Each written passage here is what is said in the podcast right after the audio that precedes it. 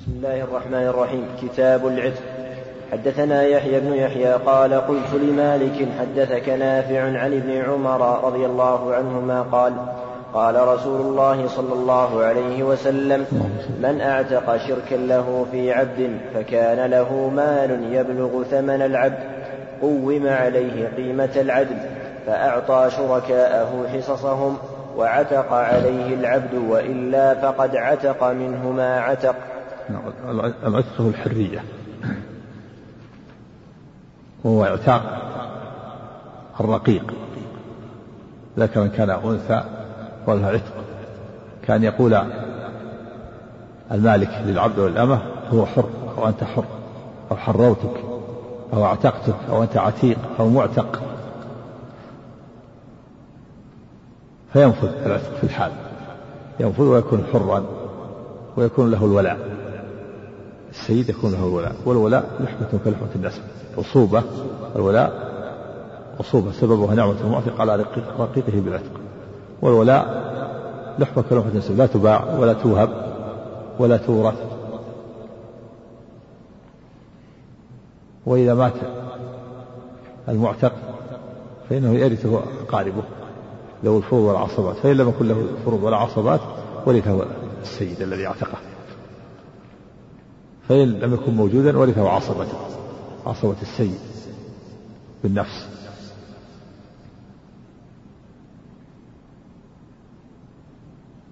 فالولاء عصوبة سببه نعمة الموت على رقبه بالعتق وفيه هذا الحديث أن الشارع يتشوف إلى اعتاق الرقاب. وأن من أعتق شركا له في عبد فإنه يجب عليه أن يعتق بقية العبد إذا كان له مال ويعطي شركاءه نصيبهم يسري العتق الجميل. هذا دليل على شرط التشوف إلى الحرية والعتق. وأن إذا كان عبد مشترك بين ثلاثة كل واحد له الثلث أو بين أربعة كل واحد له الربع ثم أعتق أحدهم نصيبه نقول له يسري العتق الجميل كان نصيبه مثلا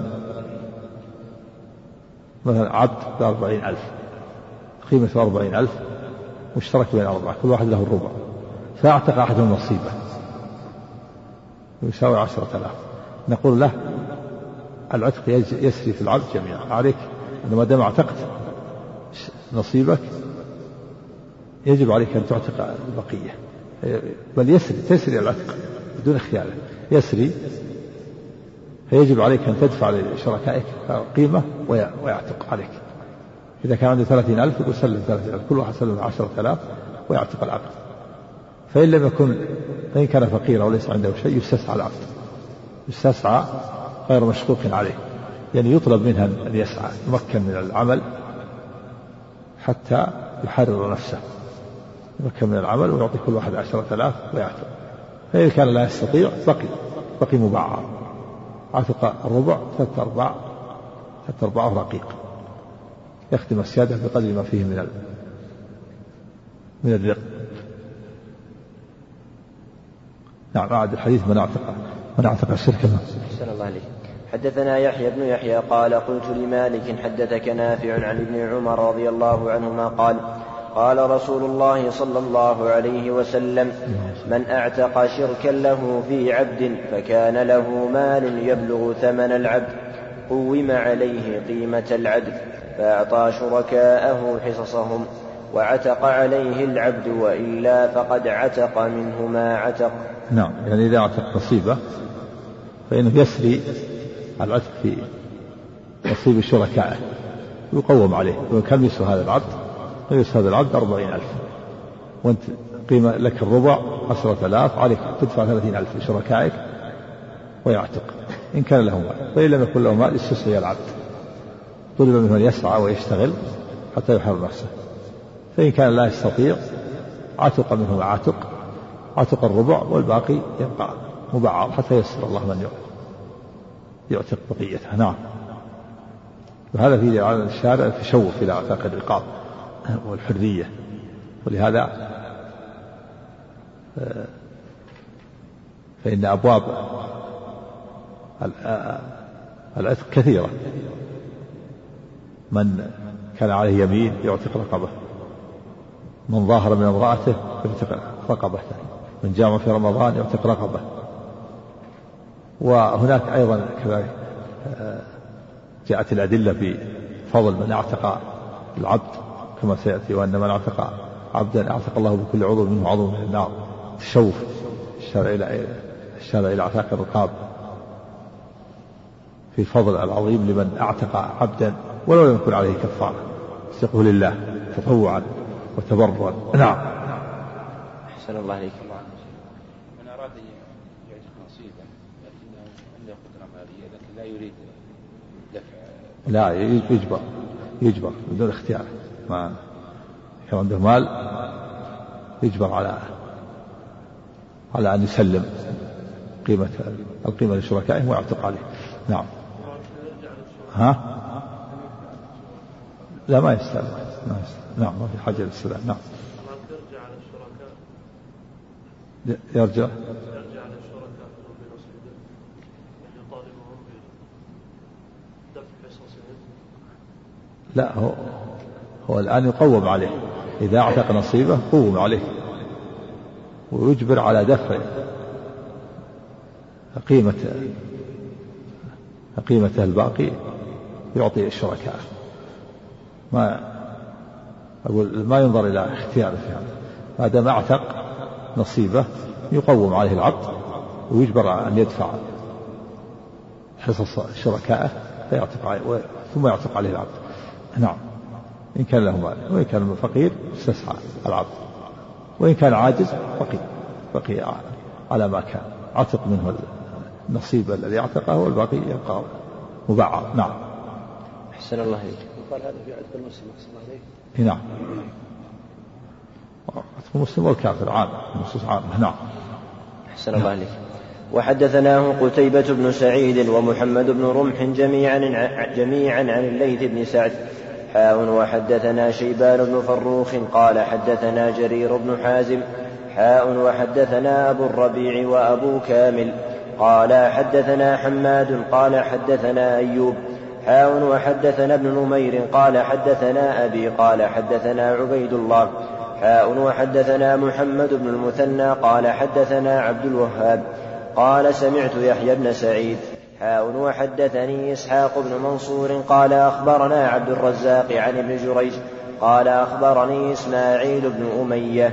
حاء وحدثنا هارون بن سعيد الأيلي قال حدثنا ابن وهب قال أخبرني أسامة.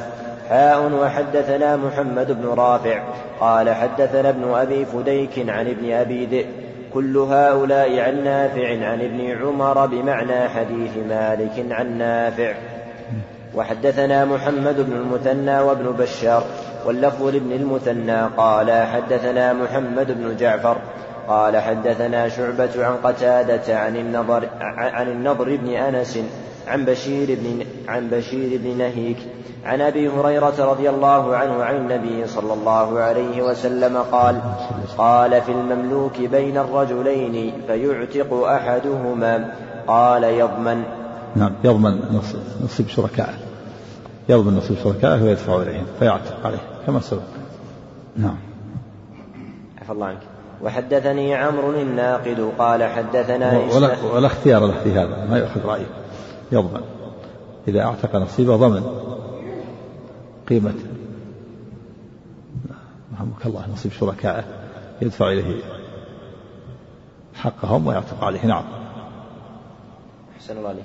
وحدثني عمرو الناقد قال حدثنا إسماعيل بن إبراهيم عن ابن أبي عروبة عن قتادة عن النضر بن أنس عن بشير بن نهيك عن أبي هريرة رضي الله عنه عن النبي صلى الله عليه وآله وسلم قال من أعتق شقصا له في عبد فخلاصه في ماله إن كان له مال فإن لم يكن له مال استسعي العبد غير مشقوق عليه. نعم. خلاصه يعني خلاصه تحريره تحريره في, في ماله. يجبر على هذا إن كان له مال. وإلا استسعي العبد غير مشقوق عليه. ولد منها أن يسعى ويشتغل غير مشروط عليه. فإن كان عاجز أو كبير السن أو مريض ما يستطيع بقي بقي مبعض. حتى يسر الله من يعتق البقية نعم. أحسن الله عليك وحدثناه علي بن خشرم ابن خشرم قال أخبرنا عيسى يعني ابن يونس عن سعيد بن أبي عروبة. وجد الأدقة دليل على قوة المسلمين. وأن إذا وجد الجهاد وجد الأرقة. وإذا لم يوجد أرقة دل على ضعف المسلمين. في الحال الآن ما في أرقة ولا عبيد. ما فوجود الأرقة إنما يدل على قوة المسلمين والإسلام وأنهم مسلمون يجاهدون ويقاتلون الأعداء وينتصرون عليهم و ثم يكون هناك يسبونهم وسبايا وأسارى فيوجد الأرقة والعبيد. نعم.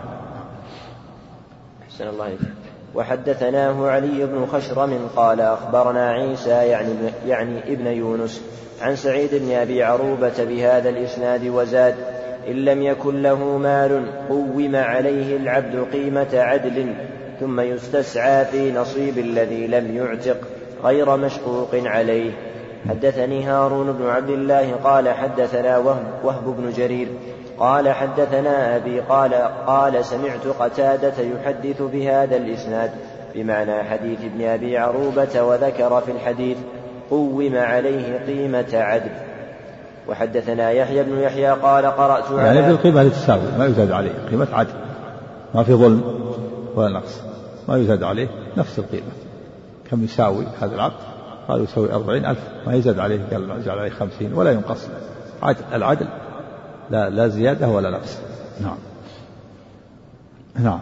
أحسن الله عليك وحدثنا يحيى بن يحيى قال قرأت على مالك عن نافع عن ابن عمر رضي الله عنهما عن عائشة رضي الله عنها أنها أرادت أن تشتري جارية تعتقها فقال أهلها تشتري تشتري نعم. أنها أرادت أن تشتري جارية تعتقها فقال أهلها نبيعك نبيعكها على أن ولاءها لنا فذكرت ذلك لرسول الله صلى الله عليه وسلم فقال لا يمنعك ذلك فإنما الولاء لمن أعتق. نعم. وحدثنا قتيبة دليل على أن الولاء لمن أعتق وهذه قاعدة. أن الولاء لمن أعتق ولا ينتقل إلى غيره. وفيه أن من اشترط أن يكون من باع عبدا واشترط أن يكون الولاء له فشرط فاسد والبيع صحيح. هذه قاعدة. إنما الولاء لمن أعتق من أعتق له الولاء. ولا يمكن أن يكون لغير من أعتق. فإذا باع شخص عبد وقال أبيعك لكن بشرط أن يكون الولاء لي لا يكون له. لأنه لم يعتق. الولاء لمن أعتق للمشتري الذي اشترى وأعتق يكون له الولاء. ولا يمكن أن ينتقل إلى غيره. والشرط فاسد باطل. في دليل على أن الشرط الذي لا لا ينفي مقتضى العقد يبطل والبيع صحيح. نعم. الولاء عصوبة. عصوبة سببها نعمة المعتق على رقبته بالعتق فيرث بها المعتق وعصبته. لحمة كلحمة النسب. انتساب. فالعبد إذا اعتقه كان من بني تميم ينتسب إلى بني تميم. ولا يجوز له ينتسب إلى غيرهم ما يقول أنا من مزينة ولا من مضر. كما أن الإنسان لا ينتسب إلى غير آبائه وأجداده. إذا كان الإنسان من بني تميم ما يقول أنا من كذا من من القبيلة الفلانية من قبيلة مضار هذا حرام عليه عليه الوعيد الشديد. وارتكب الكبائر وكفر بالنعمة حيث انتسب إلى غير آبائه وأجداده وإلى غير القبيلة كذلك العبد إذا انتسب إلى غير مواليه ارتكب كبيرا من كبائر الذنوب. وعليه الوعيد الشديد وكفر وهذا كفر بالنعمة. هذا أنكر نعمة سيده حينما أعتقه. فالولاء لحمة كلحمة النسب. لا يباع ولا يورث ولا يوهب كما سيأتي. يعني كونه ينتسب إليها ويعترف بنعمة العتق وكونه وكذلك السيد. لا لا لا يستطيع أن يبيع الولاء ولا يرثه. لا يورث ولا يورث يبقى له تبقى له الولاية. يرث بهذه الولاية إذا لم يكن له ورثة. نعم. سيد نفسه سيد. وأقاربه وعصبته. إذا لم يكن موجود السيد في العصبة. أبوه والأب والابن العصبة. العصبة بالنفس والأخ. شقيق إذا لم يوجد مثل مثل إرث العصبة مثل إرث النسب. نعم. لا ولا يرث. في العبد لا يرث لا يرث سيده. نعم. نعم. أحسن الله عليك. وحدثنا قتيبة بن سعيد قال حدثنا ليث عن ابن شهاب عن عروة أن عائشة رضي الله عنها أخبرته أن بريرة جاءت عائشة تستعينها في كتابتها ولم تكن قضت من كتابتها شيئا. فقالت لها عائشة ارجعي إلى أهلك فإن أحبوا أن أقضي عنك كتابتك. أن أقضي. نعم. أن أقضي عنك كتابتك ويكون ولاؤك لي فعلت فذكرت ذلك بريرة لأهلها فأبوا. وقالوا إن شئت أن تحتسب عليك فلتفعل. إن شاءت. إن شاءت أن تحتسب عليك فلتفعل. ويكون لنا ولاؤك. فذكرت ذلك لرسول الله صلى الله عليه وسلم. فقال لها رسول الله صلى الله عليه وسلم ابتاعي فأعتقي فإنما الولاء لمن أعتق. ثم قام رسول ابتاعي يعني اشتري. نعم. الله عليك ثم قام رسول الله صلى الله عليه وسلم فقال ما بال أناس يشترطون شروطا ليست في كتاب الله من اشترط شرطا ليس في كتاب الله فليس له وإن شرط مئة مرة شرط الله أحق وأوثق. حدثني أبو نعم هذا نعم في لما سبق أنه لا يكون لمن أحسن وأن من اشترط شرطا فاسدا فإنه يصح البيع ويبطل الشرط. ولو كان مئة شرط. وفيه دليل على جواز البيع المؤجل وهو بيع التقسيط. ومن أدلة قول الله تعالى يا أيها الذين آمنوا إذا تداينتم بدين إلى أجل مسمى فاكتبوه. وهو كالإجماع من أهل العلم.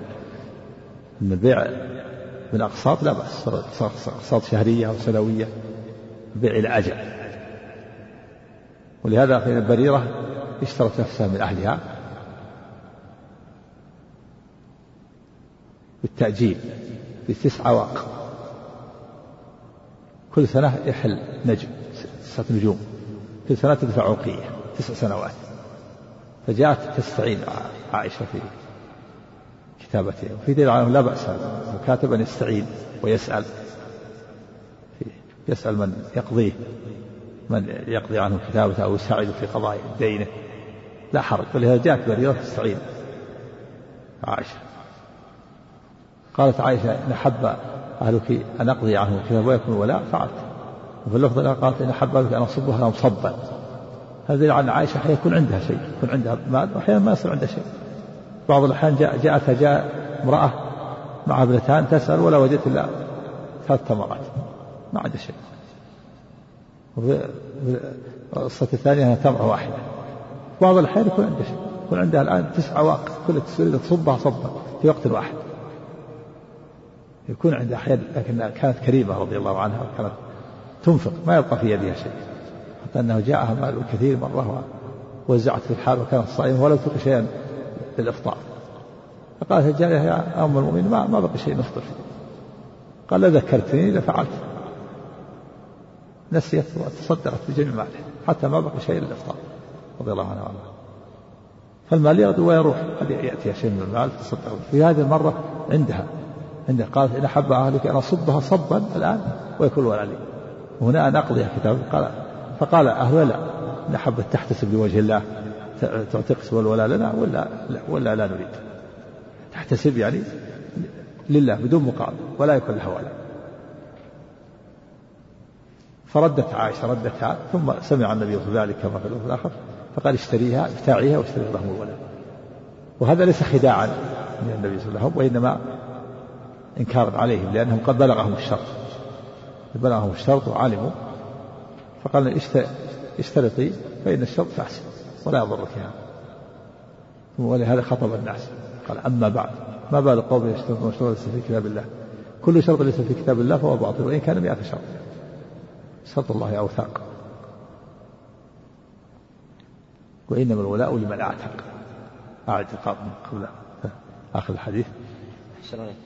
فقال صلى الله عليه وسلم ما بال أناس يشترطون شروطا ليست في كتاب الله.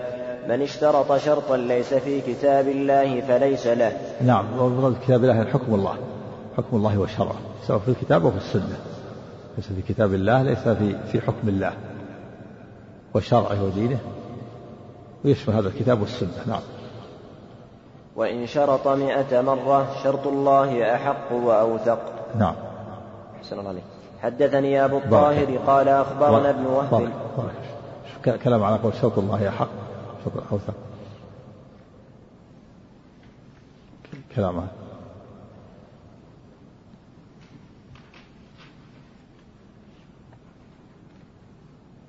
نعم سم.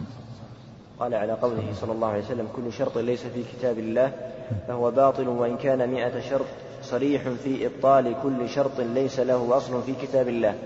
ومعنى قوله صلى الله عليه وسلم وإن كان مئة شرط أنه لو شرط مئة مرة توكيدا فهو باطل. كما قال صلى الله عليه وسلم في الرواية الأولى من, اشتاط شرطا ليس في كتاب الله ليس له وإن شرط مئة مرة. هذا تأويل ظاهر أنه شروط مو بتأكيد إيش قال عليه مفهم؟ أو الأبي؟ الشروط ثلاثة.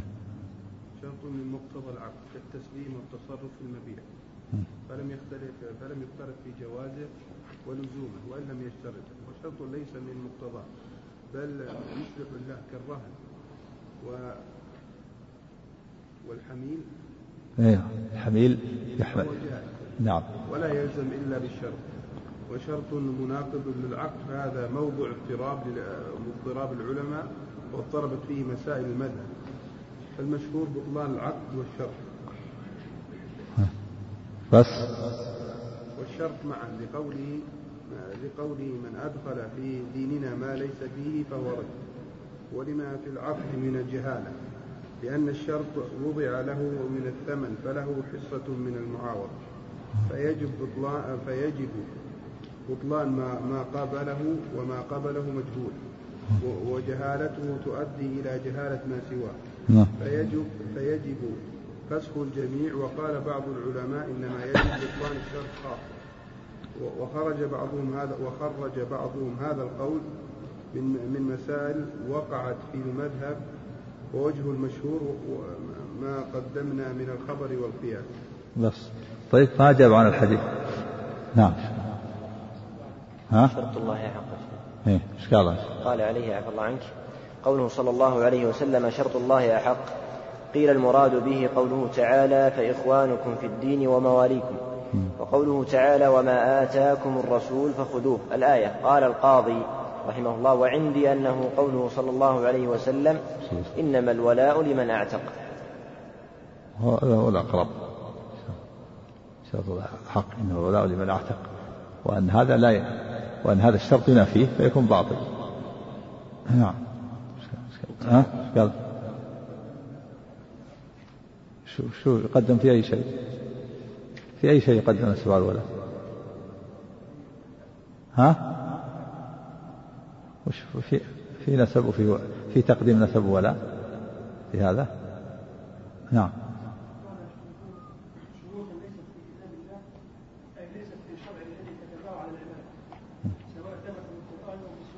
نعم. أو المعنى ليست على قضاء كتاب الله لأن كتاب الله أمر بطاعة الرسول وأمر أن سنته بيانا له لا معروف لكن قول بعد هذا. كل شرط ليس في كتاب الله فهو باطل. نعم نتكلم عليه. نعم. ها. حكم الله كما قال صلى الله عليه وسلم في الحديث لما قال له نفصل بيننا بكتاب الله تعالى. لا الشرط الشرط شرط الله أوثق وبطلان الشرط في بطلان الشرط. بعض العلماء كانه يرى أنه إذا بطل الشرط بطل العقد لكن الحديث الآن صريح في أنه في أن الشرط يبطل والعقد صحيح لكن كيف يقول النبي صلى الله عليه وسلم اشتري اشتري والشرط له الولاء. الأقرب أنهم علموا الحكم وأن هذا ليس خداعا ليس خداعا من النبي صلى الله عليه وسلم وإنما هو عقوبة لهم حيث أنهم علموا الحكم ولم يلتزموا به. فلهذا قال ابتاعيه واشترط لهم الولاء. نعم. قال احسن اليك قائلون تكلم بكلام كما قال قائلون حديث التخلص من ذلك اشكال ابداء تأويلات اقربها اربعه الأول بأن قول اشترط لهم أن أي عليهم كما قال تعالى إن أحسنتم أحسنتم لانفسكم وإن اساتم فلها أي عليها. ومنه قوله أولئك لهم اللعنة. أي عليهم.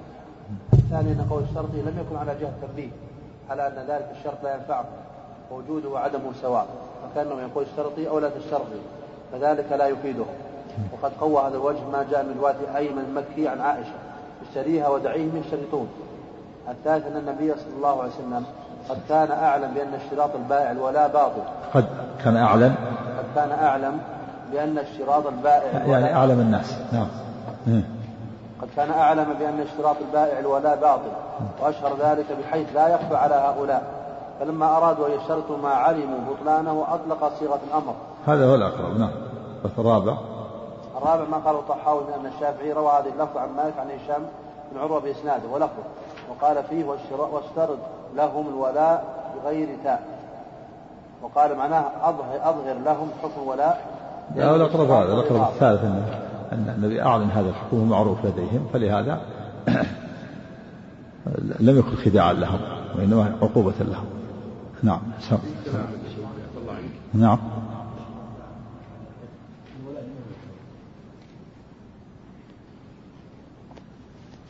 ولكل السابق واحد. ويمكن يتفقون في وقت واحد.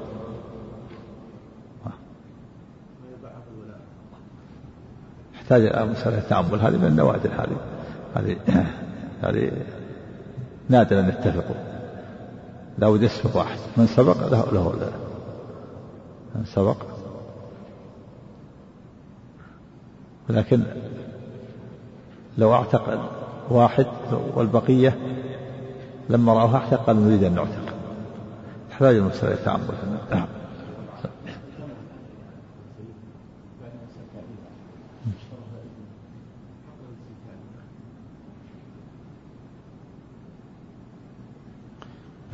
ظاهر النصوص أنه ممنوع أقول ممنوع لأن هذا من نساء أبيه وإن كانت أمة نعم نعم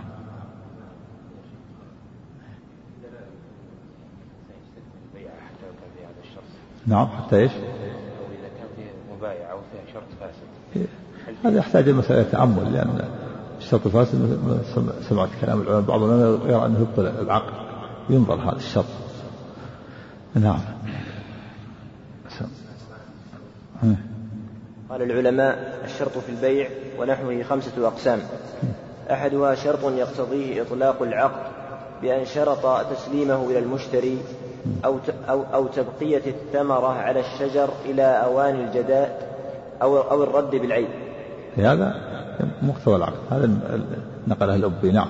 الثاني الثاني شرط فيه مصلحة وتدعو إليه الحاجة كاشتراط الرهن والضمين والخيار وتأجيل الثمن ونحو ذلك.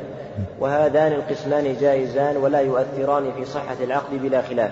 نعم. والثالث اشتراط العتق في العبد في العبد المبيع أو الأمة. وهذا جائز أيضا عند الجمهور لحديث عائشة. اشتراط العتق؟ نعم اشتراط العتق اشتراط العتق في العبد المبيع أو الأمة. نعم. وهذا جائز أيضا عند الجمهور لحديث عائشة. وترغيبا في العتق لقوته وسرايته. الرابع ما سوى ذلك من الشروط كشرط استثناء منفعة وشرط أن يبيعه شيئا آخر أو يكريه داره أو نحو ذلك. فهذا شرط باطل مبطل للعقد هكذا قال الجمهور. وقال أحمد لا لا يبطله شرط واحد وإنما يبطله شرطان والله أعلم. أحمد يرى أن لابد من شرطين. في شرط واحد. ولقب أن هذا أنه أن هذا أنه بلغهم هذا وأنه ليس في خداع لهم. وقد يقال أن أن هذا مستثنى وأن من اشترط الولاء فلا يكون له لقوله إنما الولاء لمن أعتق يعني القاعدة وأن هذا خاص بال بشراء العبد. وأن من باعه واشترط الولاء فلا يكون له لأن القاعدة أن الولاء لمن اعتق. هذه قاعدة عامة ولا ينفع الشرط في هذا سواء كان عالما أو جاهل لكن القول بأنه بلغهم هذا قول حسن. وأن هذا وأنهم بلغهم هذا ولهذا قال اشترط فيها واشترط لهم الولاء فلا ينفع هذا لأنهم لأنهم بلغهم الحكم يكون هذا عقوبة لهم. نعم. وأن من حكم عليه بالعتق نسب إليه وإن كان كارها. وإذا صحت نسبته إليه ثبت ولا له. إيش ويستفاد منه؟ ويستفاد منه أن من حكم عليه بالعتق نسب إليه وإن كان كارها. وإذا صحت نسبته إليه ثبت ولا له. قوله صلى الله عليه وسلم إنما, إنما الولاء لمن أعتق وظاهر هذا الحديث أن العتق لا يكون للعبد إلا بعد التقويم ودفع القيمة إلى الشريك. ومشهور قول مالك وأصحابه والشافعي في القديم. وظاهر هذا؟ ظاهر هذا الحديث إيه. أن العتق لا يكمل للعبد إلا بعد التقويم ودفع القيمة إلى الشريك وهو مشهور قول مالك وأصحابه. والشافعي في القديم وبه قال أهل الظاهر عليه فيكون حكم المعتق بعضه قبل التقويم والدفع حكم العبد مطلقا. وعليه. وعليه. فيكون حكم المعتق بعضه قبل التقويم والدفع حكم العبد مطلقا. ولو مات لم يقوم على المعتق. ولو أعتق الشريك نفذ عتقه. وكان الولاء بينهما. هذا الصلصال يكون الولاء بين الاثنين. نعم. وكان الولاء بينهما. وذهبت طائفة أخرى إلى أن عتق البعض يسري إلى نصيب الشريك فيلزم التكميل على الأول إن كان مسرا ولا يقف ذلك على تقويم ولا حكم ولا دفع. وإليه ذهب الثوري والأوزاعي وابن أبي ليلى وابن شبرمة ومالك والشافعي في قولهم الآخر. مش قال عندك؟ قل على هذا قال استشكل وقول اشترط لهم الولاء فإنما الولاء لمن أعتق. استشكل هذا بأن استشكل هذا بأن قيل كيف أمرها بعقد البيع؟ على شرط لا يصح. وفيه من التغرير بالبائع والخديعة ما لا يخفى. ولما صعب الانفصال عن هذا الإشكال عند يحيى بن أكتم أنكر الحديث أصلا. إيه، بعض أنكر يقول واشترط لهم ولا هذه غير ثابتة. هذا ما يصح. هذا أقول يكون إنكار الشيء ثابت. نعم. وقد روى في كثير من الروايات سقوط هذه اللفظ. هذا اللفظ وهذا مما يشجع يحيى بن أكتم على الإنكار. وأما المحصلون فتأولوه فقال بعضهم لهم بمعنى عليه ومنه أولئك لهم اللعن. وقوله تعالى وإذا الثاني الثاني. الثاني. فتأولوه إيه، الوجه الثاني. وأما المحصلون؟ لا هذا قول القول الثاني. هذا القول الأول لهم اشترط لهم يعني عليهم. القول الثاني مثل ما سبق نفس الأقوال اللي نقلها عن النووي. نعم سمع